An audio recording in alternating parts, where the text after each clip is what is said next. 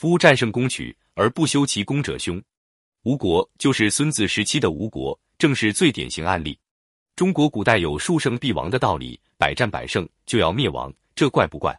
这典故就是评价吴国的。魏文侯问于李克曰：“吾之所以亡者何也？”对曰：“数战数胜。”文侯曰：“数战数胜，国之福也。其所以亡何也？”李克曰：“数战则民疲，数胜则主骄。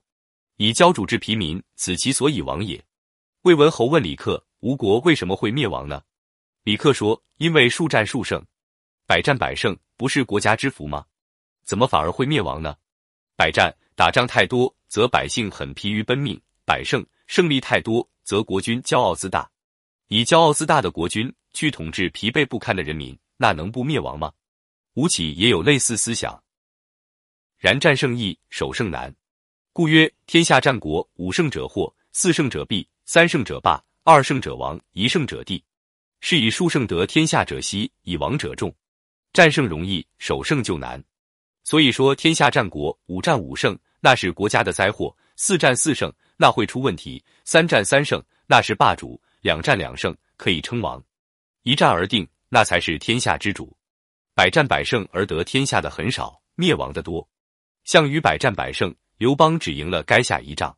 战胜易，守胜难。今天的美国就是这样，打伊拉克是摧枯拉朽，容易。但要守胜，在伊拉克守不住，在利比亚守不住，在哪儿都守不住。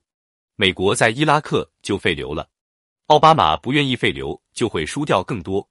找个女朋友也不是想甩就甩，何况攻下一国，始乱终弃没那么容易。故曰：明主虑之，良将修之，非利不动，非得不用，非威不战。主不可以怒而兴师，将不可以悦而制战。合于利则动，不合于利则止。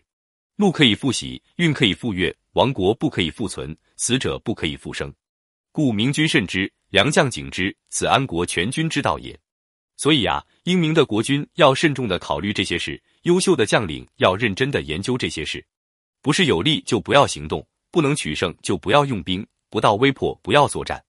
国军不可以因为愤怒而兴师，将领不可因为愤怒而作战。对国家有利才行动，对国家不利就停止。愤怒可以恢复到喜悦，气愤可以恢复到高兴，但亡国不可复存，人死不能复生。